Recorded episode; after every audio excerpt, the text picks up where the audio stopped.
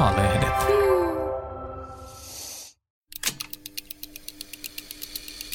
Näin meistä tuli me. Apu 90 vuotta.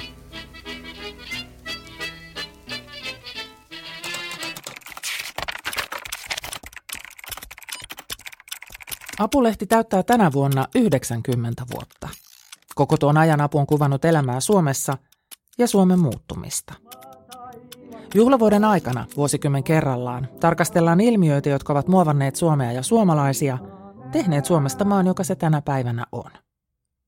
Näin meistä tuli me audiosarjassa.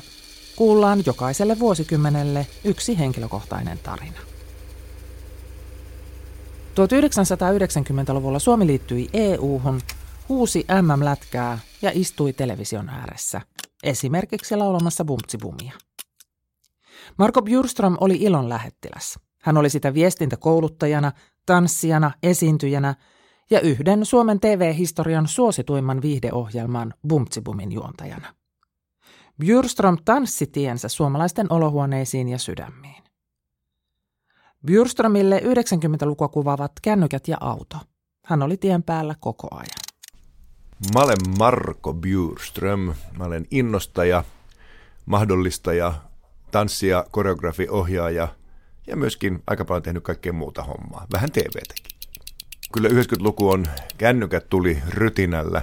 Ne oli toki tulleet jo aikaisemmin, mutta siis 90-luvun tuli oikeasti niin kuin kunnolla. Ja tota, kyllä se semmoinen yhtäkkiä, että on niin kuin tavoitettavissa kaikkialla, niin varmaan sitä 90-lukua leimaa mun kohdalla eniten. Ja sitten mulla niin kuin se, se muutti niin kuin sitä, että mulla alkoi kaikki niin kuin myöskin rytinällä. Eli se 90-luku oli täynnä sitä, että, että tanssihommat kasvoi valtavasti. Yhtäkkiä mä olin tekemässä hypemusikaalia Svenska Teatteri, niin se tuli ihan järjetön hitti se muutti kaikkien meidän teatterilaisten elämää ja muutti koko mun työkenttää. Yhtäkkiä mun haluttiin sinne tänne ja tonne tekemään koreografioita ja muuta vastaavaa. Ja mä reisasin hirveästi ympäri Suomea pitämässä tanssitunteja, kursseja ja Ritvan kanssa sitten kierrettiin yrityksissä puhumassa. Mä olin koko ajan tien päällä. Siis 90-luku oli mulle niin kuin tien päällä, eikä niin kuin autokin liittyy siihen tosi vahvasti. Eli kännykkä ja auto. Ja sitten sit yhtäkkiä kaikki rämähti vielä enemmän niin kuin potenssiin sata, kun alkoi sitten bum. Niin jotenkin enemmän tätä asiaa miettimättä, niin mun on pakko kyllä sanoa, että kännykkä mun kohdalla on se 90-luku. Ja sitä kännykkää pystyi käyttämään siellä autossa, että sehän oli jotakin aivan uutta. Se oli aivan uutta, se, se, se toimi kaikkialla ja sitten sit, sit tuli ne hienot semmoiset kommunikaattorit, missä oli koko kalenteri ja kaikki mukana, se oli ihmeellistä. Tämän päivän nuorethan nauraa, että se on mukaan uusi juttu, mutta silloin se oli näin. No missä sä olit silloin, kun Suomi voitti Lätkän MM-kultaa 95? No tämä on hauska tarina. Me oltiin Ritvan kanssa, eli Enekoska Ritva, kenen kanssa mä kiersin siis vuodesta 90 alkaen suomalaisia yrityksiä ja vähän ulkomaillakin puhumassa viestinnästä ja kohtaamisviestinnästä, niin me oltiin juuri sinä päivänä, juuri sen matsin aikaan Raumalla kouluttamassa nyt mä en muista enää sitä yritystä tai sitä yhteisöä, mitä me oltiin kouluttamassa, mutta se oli tosi makea niin päivä. Ja ne tuli kaikki sinne koulutukseen, mutta meillä oli yhdellä miehellä oli lupa istua erillisessä huoneessa, katsoa matsia ja tulla ne kertomaan, missä siellä mennään. Ja, tota, ja näin me, me pidettiin koko sen meidän luento, meni tosi hienosti ja se tietenkin sai miettömät siivet siitä, että aina niin kuin meni paremmin ja paremmin ja Suomi voitti. Mutta se meni todellakin töissä ja mä vieläkin siis kiitän kaikkia niitä kuulijoita siitä, että ne oli vahvasti meidän kanssa läsnä, eivätkä niin kuin kieltäytyneet koulutuksesta ja menneet katsomaan baariin vaikka lätkää. Mutta heilläkin on erilainen tarina kuin aika monella muulla suomalaisella, no se kun on niin. istuneet niin. koulutuksessa. Kyllä, kyllä. Mutta meillä oli hirveän hyvä päivä silloin, mutta joo, Raumalla. Kävittekö te Rauman kaduilla sitten pyörimässä? Ei käyty. Me lähdettiin kyllä varmaan sitten ihan suoraan sen jälkeen kuitenkin ajamaan kotiin. Niin, niin mä muistelisin, että ei, ei oltu mitenkään siinä hulinassa niin kuin sen enempää mukana.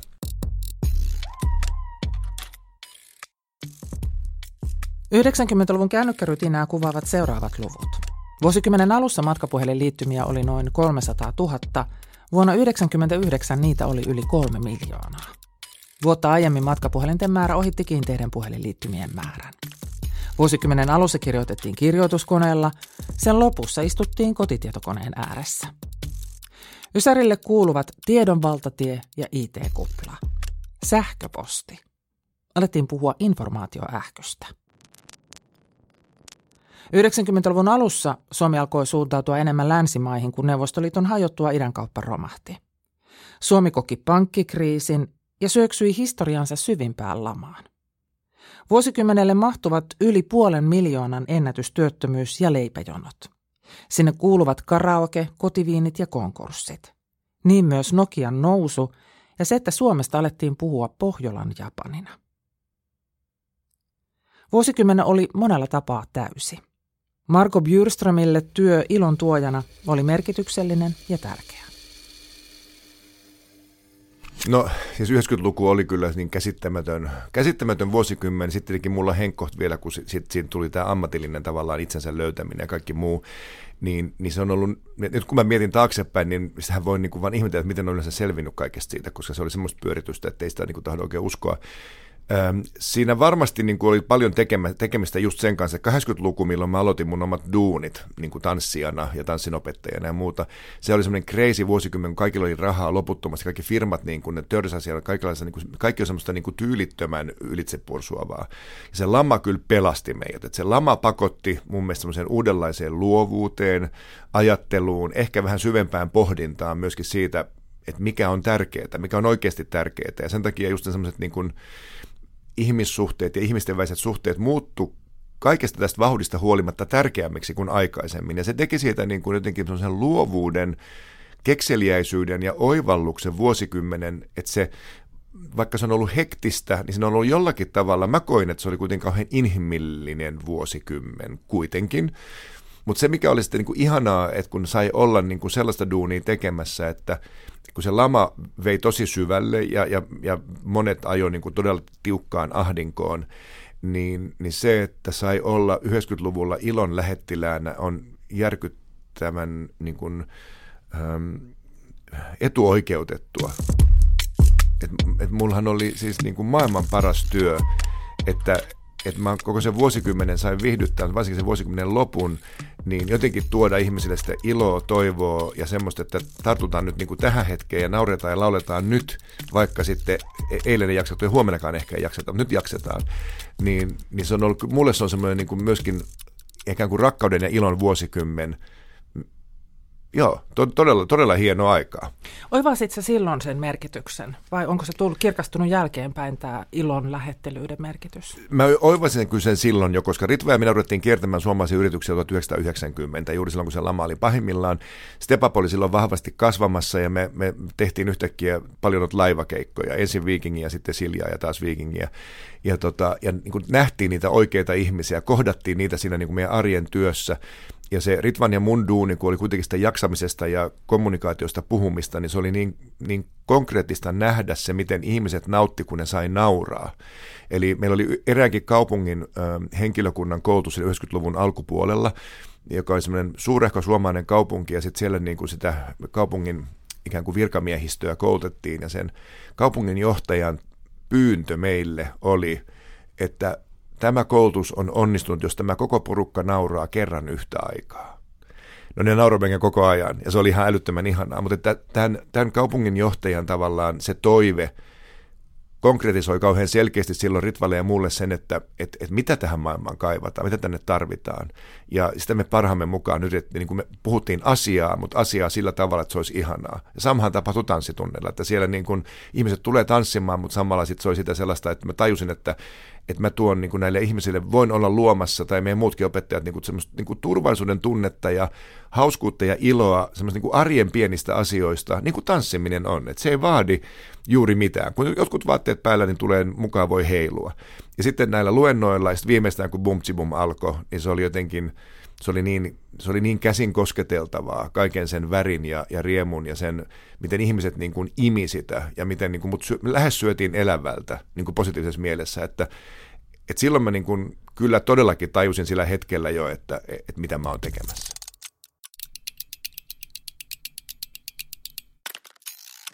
Lisää asioita täpötäydeltä liki turboahdetulta 90-luvulta. Biodiesel, karpaasi, kikkelikortti ja lasikatto. Senssi- ja seksilinjojen pikkuilmoitukset lehtien palstoilla. Baarien toplestarjoilijat. CD-levyt. Vuonna 1992 CD-levyjen myynti ohitti vinyylilevyjen myynnin. Myös itse poltetut CD ja piratismi kuuluvat 90-luvulle. Sinne kuuluvat myös tangokuninkaalliset, Apulanta, Nylon Beat ja Him, Matopeli ja Mielialasormus. Suomen ensimmäinen IKEA-tavaratalo avattiin Espoossa vuonna 1996. Kanta-asiakasohjelmat tekivät läpimurran. Radio Mafia aloitti lähetyksensä vuonna 1990. Svenska Teatterin nuorisomusikaali Hype, jossa myös Marko Bjurström oli mukana, sai yli 100 000 katsojaa. Esitysten jälkeen teatterin takaovella oli nimikirjoitusten pyytäjien jono. TV-viihteessä 90-luku oli kova vuosikymmen. Sinne kuuluvat Megavisa, Metsolat, Blondi tuli taloon, puhtaat valkeat lakanat, tuttu juttu, kummeli, vintiöt, kotikatu, ruusun aika ja hyvät herrat. Jyrki alkoi vuonna 1995, Salatut elämät 1999. Ja sanotaan tämäkin, kaunit ja rohkeat alkoi Suomessa vuoden 1992 tammikuussa. Yksi suosituimmista ohjelmista oli syyskuussa 1997 aloittanut musiikkivisailu Bumtsi Boom. Ohjelmaa ei nähneille. Kaksi joukkuetta arvaa kappaleita näkemiensä sanojen perusteella ja esittää arvauksensa laulamalla. Ohjelmaa juonsi räväkkä tanssija juontaja Margo Bjurström, jonka naminami huudahdus siirtyi nopeasti kansan suuhun. Koekuvausten jälkeen Bjurström ei ollut kanavan valintaohjelman juontajaksi. Formaatin oikeuksenhaltijat kuitenkin halusivat juontajaksi jotain muuta kuin aiemmin oli nähty. He halusivat tämän ei niin jäyhän tanssiinkin tempautuvan hahmon. Ja loppu on suomalaista TV-historiaa. Siinä meni pari päivää, tai joskus perti vain päivä, niin samainen ihana Marjukka Ylirusi soittaa mulle uudestaan, että kuule, nyt on semmoinen juttu, että tämä ei olekaan vielä ihan näin, näin helposti selvää, että nyt se formaatin keksiä, eli semmoinen irlantilainen Andy, ja sitten sen formaatin hallinnoija, se brittiläinen Bob. Andy ja Bob on tulossa nyt ajon Suomessa. Ja ne on katsonut näitä nauhoja ja ne haluaa tavata sut tänä iltana. Ja mä sanoin, että jaa. Ja sitten siihen aikaan Strand Intercontinental oli siinä Hakaniemen rannassa hieno hotelli, mikä se nykyään onkaan. Ja, et sinne baariin. No minä menin kiltä sinne baariin, sitten illalla mulla oli ilta vapaa ja siellä istui Marjukka ja sitten siellä istui nämä kaksi nämä engelsmannit ja istuttiin siis baaritiskillä. Sitten niin kuin käsittämättömän hienolla tavalla ne niin kuin kiitti mua siitä pätkästä, mutta ne myöskin semmoisella tavalla, mitä mä en vieläkään osaa, antoi, niin kuin, sai mut itseni kritisoimaan itseäni, niin kuin niitä jotain, mitä mä olin siinä koenautuksessa tehnyt. Ja, tota, ja me puhuttiin kauan aikaa, oli kauhean kiva. Ja mä kiitin ja vitsi mä opin tästä paljon, tämä oli hieno juttu niin kuin tulevaisuutta varten. No seuraavana päivänä Marjukka Ylirusi soittaa, kuule, nämä britit päätti ja vaati, että ne haluaa sut tähän ohjelmaan, että sopiiko. Sitten mä sanoin, että no kyllä mulle just just sopii. Et tietenkin mä olin aivan innosta sekaisin, koska ne oli se, kun tapas ne kundit, niin se niin kun avasi mulle TV-maailmasta ihan uusia näkökulmia ja juttuja. Ja se johti sitten siihen, että, että sitten me kuvattiin elokuussa muistaakseni e, ensimmäiset bombsibumit. Ja, ja sitten siinä niin kun jo tehdessämme sitä – itse asiassa koenautusta tehdessä on että nyt on kyllä hieno formaatti, tämä on niin, niin makea ohjelma, tämä on ihana idea, ihan loistava idea. Mutta kun nyt ensimmäisiä kuvattiin, niin mä ymmärsin, että nyt mä, nyt mä oon päässyt kyllä mukaan johonkin niin kuin paljon minua suurempaan, ja olin jo silloin tosi kiitollinen, ja sitten sit se koko homma räjähtikin käsiin. No se mun oma persona ehkä eroaa siitä, mitä tv yleisesti on, mutta se suurin syy sen ohjelman niin kuin huikeuteen oli kyllä se, että siinä niin, kuin niin monta hyvää asiaa loksahti paikalleen, niin monta hyvää ihmiskemiaa, niin monta hyvää tyyppiä ja tekijää. Ja se, minkä mä niin kuin, kun alleviivaan laatikoin ja vielä niin kuin fosforitussilla pistäisin päälle, on se, että sitä ohjelmaa tehtiin todella huolellisesti. Se tehtiin ihan järjettömän huolellisesti. Se itse nauhoitus oli aina hyvin improvisoitu, koska mulla ei ollut kässäri, mä en niin kuin suostunut mihinkään semmoisen, pitää jotain prompteria lukea, vaan mä puhun mitä su- sylki suuhun tuo. Mutta totta kai meillä oli kysymykset olemassa ja biisit valittuna ja näin edelleen. Mutta se, se äänen tason, sen kanssa työntekeminen, sen koko se valaistus, se lavastus, se puvustus, kaikki se värikylläisyys, mikä oli niin kuin huikeeta. Ja sitten niin kuin se, että, että joka kerta kun me tehtiin se, niin yleisö oli tosi isossa roolissa. Yleisönä oli aina kuoroja ja, ja se semmoinen, se, se oli niin pakottamattoman iloista. Että kertaakaan me tehtiin 230 jotain ohjelmaa, kertaakaan ei ollut hankalaa kertaakaan ei ollut vaikeaa. Kertaakaan ei ollut semmoista, että mä olisin joutunut niin kuitenkin yleisöä maanittelemaan tulemaan mukaan. Se oli semmoinen ilotulitus joka ikinen kerta, yli 230 kertaa. Ja se, sehän oli sellainen, kun se oli aitoa ja oikeaa siinä hetkessä tapahtuvaa, niin kyllähän se tulee ruudun läpi olohuoneeseen saakka. Ja 90-luvun lopulla se oli just se, mitä Suomi sattui tarvitsemaan. Et me oltiin jotenkin niin kuin just kreivin aikaa. Mutta kyllähän iso osa sitä ohjelmaa oli sun persoona. Se tapa, millä sä olit televisiossa, jota ei ollut niin kuin Suomessa aikaisemmin nähty. Siis että siellä pyöritään ja tanssitaan ja iloitaan ja nauretaan ja ollaan vähän niin kuin höpsöjä. niin, kyllä, aika paljonkin höpsöjä. No joo, varmasti on. Itse tietenkään niin kuin, ei näe sitä asiaa just mä en niin koe itseäni niin kauhean ihmeisenä, koska mä en tietenkin, niin sanoin, mä oon tottunut jo itseeni, mutta, mutta Suomen kansa ei ollut. se oli uutta. Joo, joo, kyllä mä ymmärrän totta kai sen oman osuuteni ja, ja, ja se oli niin kuin tärkeää. Ja, ja siinä mä haluan taas niin kuin vaan alleviivata sitä, että kun on teatterin tekijä ja kun on tämmöinen niin kuin, kun tehdään vaikka musikaaleja, niin siinä on aina monta tekijää, niin, niin se, että esiintyjä voi loistaa, se tarkoittaa sitä, että siinä ympärillä pitää olla hirveän hieno systeemi, joka luo sen turvallisen tunteen. Ja sehän oli niin kuin mulla koko aika. Mä, mä, en, mä en joutunut jarruttelemaan, mä en joutunut jännittämään, mä en joutunut pelkäämään. Mä sain olla, mä voin päästää kaikki niin kuin hevoset karkaamaan ja anna, an, antaa mennä vaan. Ja, ja, se, tota, ja se oli se, että sillä ympärillä oli niin valtava luottamus, niin kuin Maikkarin johdosta alkaen sit siihen, että kun se lähti se homma käyntiin, niin nekin tajus, että, että kyllä toi kundi kansu tuohon hommaan ehkä laittaa. Ja, ja se mahdollisti sen, että mitä, mitä kaikkea mä sitten sen jälkeen teinkään ja sen ohella teinkään, niin, niin mulla oli niin kuin siivet jo valmiiksi levitetty. Ja, ja mulla on tänä päivänäkin, mulla on niin kuin helppo tehdä asioita, koska se sellainen huolenpitämisen, välittämisen ja tykkäämisen, voisi sanoa niin kuin rakastamisen tavallaan tu- tuulen vire on mun siipien alla koko aika ja se on ihan huikeaa. Että kyllähän mä on ihan järjettömän kiitollinen siitä kaikesta. Helppo siinä on onnistua. Helppo siinä on olla hassu, hullu, outo, kun tietää, että jos mä putoon, niin on ottaa mut kiinni. No mitäs yleisö sinusta ajatteli? Siis mä tiedän, että yleisö rakasti sua. Mehän tiedetään se.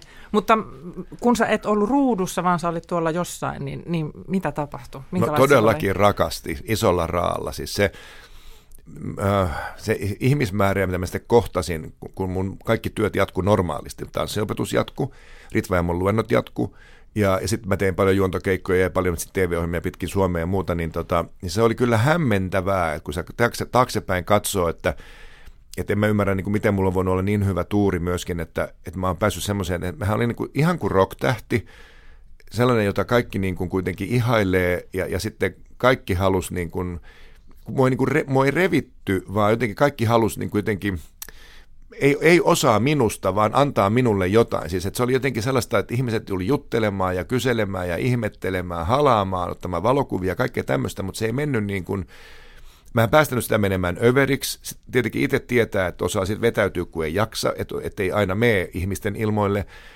Mutta sitten se oli hauskaa, koska just niin kuin internet-niminen asiahan 90-luvulla tavallaan ikään kuin tuli ja semmoinen kuin sähköposti, joka oli aivan upouutta, niin Bumtsibum on just sitä aikaa, kun onneksi ei ollut vielä somea. Siis mä oon todella kiitollinen siitä, että ei ollut mitään somea, mutta oli se, että ihmiset pystyivät lähettämään palautteita. Ja niitä Mä sain siis sähköpostia kymmeniä tuhansia kappaleita.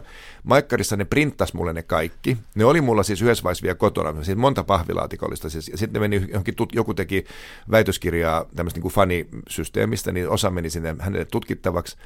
Ja tota, ne oli ihania. Mä luin ne siis kaikki. Ihan jokaisen. Ja, tota, ja ne oli 95 prosenttia pelkkää siis suitsutusta ja ihanaa kiitosta ja siis oikeasti semmoista pelkkää niin kuin rakkautta, iloa, kunnioitusta, kaikkea tällaista. Sitten oli niin kuin ne, jotka sitä mieltä, että mä oon aina Sepon puolella tai mä oon aina Esan puolella. että sitten oli se mutta nekin oli tämmöisiä näin ihania asioita, että ne ei ollut, niin kuin, siellä ei ollut mitään, mitään negatiivista, mä en niin kuin muista. Että sitten ihmiset ei niin kuin vaivautunut lähettämään, että jos ne jos jotain ärsytti mun persona, niin ei ne sitten kirjoitellut yhtään mitään. Kyllä mä sain, niin kuin, joo, mä sain vaan niin kuin nauttia, niin kuin kylpeä ikään kuin siinä semmoisessa jatkuvassa palautteessa, ja sehän auttoi taas sitten mua jatkamaan omaa tekemistä, niin että kun tämä on aina, kun meidän pitäisi aina muistaa, että kaikki tämä on ää, niin kuin vaihdantaa, kommunikaatio on niin kuin aina kahteen suuntaan, niin, niin mä oon kyllä päässyt niin kuin nauttimaan sen kaikista ihanimmista hedelmistä. Näin meistä tuli me. Apu 90 vuotta. Mutta on kyllä mahtava ajankuva toi, että sähköpostit printataan. Niin, mieti. Ja niitä siis pahvilatikoita, se oli ihan liikuttavaa. Joo, on se kyllä. On, kyllä siihen aikaan liittyy niin kuin paljon kaikenlaista hassua. Mä kuuntelin tuossa semmoisen Perttu Häkkisen ja Panu Hietanevan taannoisen ohjelman Yle puheelle, jossa sä oot puhumassa tämmöistä iloisuuden lähettiläisyydestä. Ja he sanoo siinä, että että Marko Bjurström on mies, joka salakuljetti innostuksen Suomeen ja antoi positiivisuudelle kasvot 90-luvun Suomessa, niin se on kova ansio yhden ihmisen hartioilla. No se on kyllä to, tosi kova ansio, ja vaikka niitä, niitä positiivisia oli takia toki muitakin. Että tämähän se hassuu sitten näistä niin kuin julkisessa työssä ja muussa, että aina sitten joku on se, joka muka tekee sen suunnilleen yksin, vaikkei sitä yksin tehnytkään. Ja kyllähän se, niin kuin se palkintojen määrä ja se huomioisutusten määrä, se on, en mä tiedä vaikka miten monessa gaalassa mä oon käynyt erilaista niin kuin pystiä pokkaamassa ja kumartamassa otsaa lattiaan, kun on ollut Suomen positiivisin ja vuoden positiivisin ja vuosikymmenen positiivisin. Ja nyt se oli hauska, mä olin just äh, tota, vähän aikaa reissussa ja siellä oli yksi sellainen suom- suomalainen tuttu, joka on asunut siis kauan aikaa pois Suomesta, niin hän vaan muistelee sitä, kun mä olin sitten siellä Kaliforniassa joskus siinä 90-luvun taitteessa just kylässä sitten hänenkin luonaan. Ja sitten mä yhtäkkiä katsoin jotain lehteä, mä sen totesin siellä, että niin kuin, mä en muista, mistä mä, miten mä voin katsoa, tai tuleeko mulle sitten sähköposti, koska ei silloin mitään netti, no ehkä oli joku nettilehti jo, mutta että kun tuli valittu yhtäkkiä Suomen seksikkäimmäksi mieheksi, niin mä olin, että tämä on nyt jo kaiken huippu, että ei tämä nyt ole niin kuin todellistakaan, että voi hyvänen aika. Joo, kyllä se, niin, ehkä se oli sitten jonkun mielestä salakuljetusta, mutta kyllä mä sen niin kuin aika avoimin kortein pelasin, mutta sain ihmiset kyllä se tuli ehkä niin vyöry, että ne ei pystynyt, ne ei kerennyt niin kuin puolustautumaan, ne ei kerennyt menemään kuoreensa. Ja sitten sit, kun se lähti niin kuin hyvällä vauhdilla, sitten siinä oli niin kuin ihmistenkin helppo tulla mukaan. Bumtsibumilla oli yllättävän paljon, sehän oli itseään suurempi ohjelma ja sitä me nyt ei, kun me ruvettiin sitä ohjelmaa tekemään, ei ihan ymmärretty tietenkään, että ei voitu tajuta, mihin kaikkeen se vaikuttaa. Tietenkin jo ihan vaan niin kuin sen ö, musiikin ja näyttelijöiden kannalta, se, siitä tuli valtavan tärkeä niiden heidän työpaikkojen, heidän työmahdollisuuksien lisää, lisääminen ja, ja tiettyjen artistien niin kuin tunnettuvuus, että siellä on tällainen, niin kuin, joka on yksilöllinen asia näille artisteille ja muille, että siitä tuli tärkeä paikka olla näkyvillä, vaikka se ei koskaan, siellä ei promottu kenenkään mitään levyjä, mutta että se oli ihana, niin kuin, että se vaikutti ehkä semmoisen niin elävän musiikin ja, ja semmoisen niin live-tekemisen ja tietyllä tavalla semmoisen kuin improvisoinnin. Mä, mä näkisin, että se oli hirveän suuri osa, oli sellaista niin kuin semmoisen, ihmiset oppi arvostamaan niitä, jotka osaa heittäytyä siihen hetkeen juuri silloin. Eli Hardwick oli tehnyt aikaisemmin sitä ihanaa ohjelmaa, mikä Nyhjä se oli. Tyhjästä. Nyhjä tyhjästä. Ja, tota, ja sitten Bumtsibumissa oli samoja elementtejä vähän niin kuin vahingossa. Eli se toi sellaisten artistien niin kuin leipää, niin kuin pöytää leipää, jotka oli tämmöisiä hyviä olemaan ihmisten kanssa, hyviä olemaan hetkessä, ja se vei niin kuin mun mielestä ehkä oikeita asioita siinä eteenpäin. Mutta se isompi juttu oli kyllä se, että se on ehkä viimeisiä ohjelmia, joka kuitenkin säännöllisesti joka viikko ympäri vuoden toi koko perheen TVn ääreen. Ja, ja se, että et katsotaan samaa ohjelmaa, nauretaan yhdessä, ehkä vahingossa lauletaankin yhdessä – se on korvaamattoman arvokasta ja sen, senhän mä oon tajunnut vasta myöhemmin, kun tänä päivänä mulla tulee niitä sen ajan lapsia, jotka on nyt nuoria aikuisia omia lastensa kanssa esimerkiksi, tulee kertomaan niistä hetkistä, miten tärkeää oli, kun ne perheen kanssa, niin kun saunavuorot laitettiin sen mukaan, miten bumtsibum tulee, että se semmoinen yhdessä nauraminen, yhdessä oleminen on ollut kauhean, kauhean tärkeää. Saska Snellman sanoi ihanasti aikoinaan, kun mua haastatteli tuonne Suomen Kuvalehteen, niin mä olen usein siterannut sitä, että, että tota, siis Saarikoski, eli että Bumtsibum on suomalaisten viimeinen leirinuotio. Ja se oli kauhean kauniisti sanottu. Ja sitähän se tavallaan ehkä oli. Eli mä luulen, että sellainen niin kuin tietty yhdessä katsominen ja sitten sit siinä samassa se suvaitsevaisuus siitä, että et voi olla tommonenkin outo hyypi, joku heiluu siellä, tiikeripuku päällä – ja kaikki nuo tyypit, että siellä yhtäkkiä oopperalauluja voi laulaa tuommoisen popparin kanssa yhdessä, niin, niin kuin rajoja murrettiin niin kuin monella tasolla, mutta se oli sellaista niin kuin, musta kauniisti alitajuista, että se, me, me, Bumtsibum ei julistanut yhtään mitään, mutta se julisti kaikkea. Kaikkea sitä niin kuin rakkautta ja hyvinvointia. Ja, ja se, sen niin kuin, mä väitän, että se muutti. Ja sitten sit on tietenkin kauhean imartelevaa, kun on sitten katsonut miet, sitä, miten TV-ohjelmia sen jälkeen on tehnyt, miten niitä on juonnettu – niin, niin kyllä mä siellä näen tavallaan niitä asioita, mitä mä olin silloin aloittelemassa. Että se on musta ihanaa, että se, se jätti jotain sellaista, muutti jotain niin kuin siinä tavassa tehdä monenlaisia ohjelmia ja mä oon siitä hirveän ylpeä. Jos sä voisit Marko Bjurström tuoda jonkun asian sieltä Ysäriltä tähän päivään, niin mikä se olisi?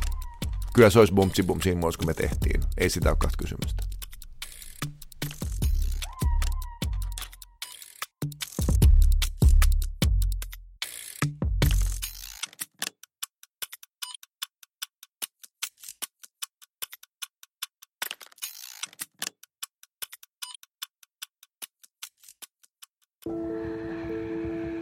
Lataa Apu 360-sovellus ja löydä pelottomat jutut ihmisistä, ilmiöistä ja maailmasta.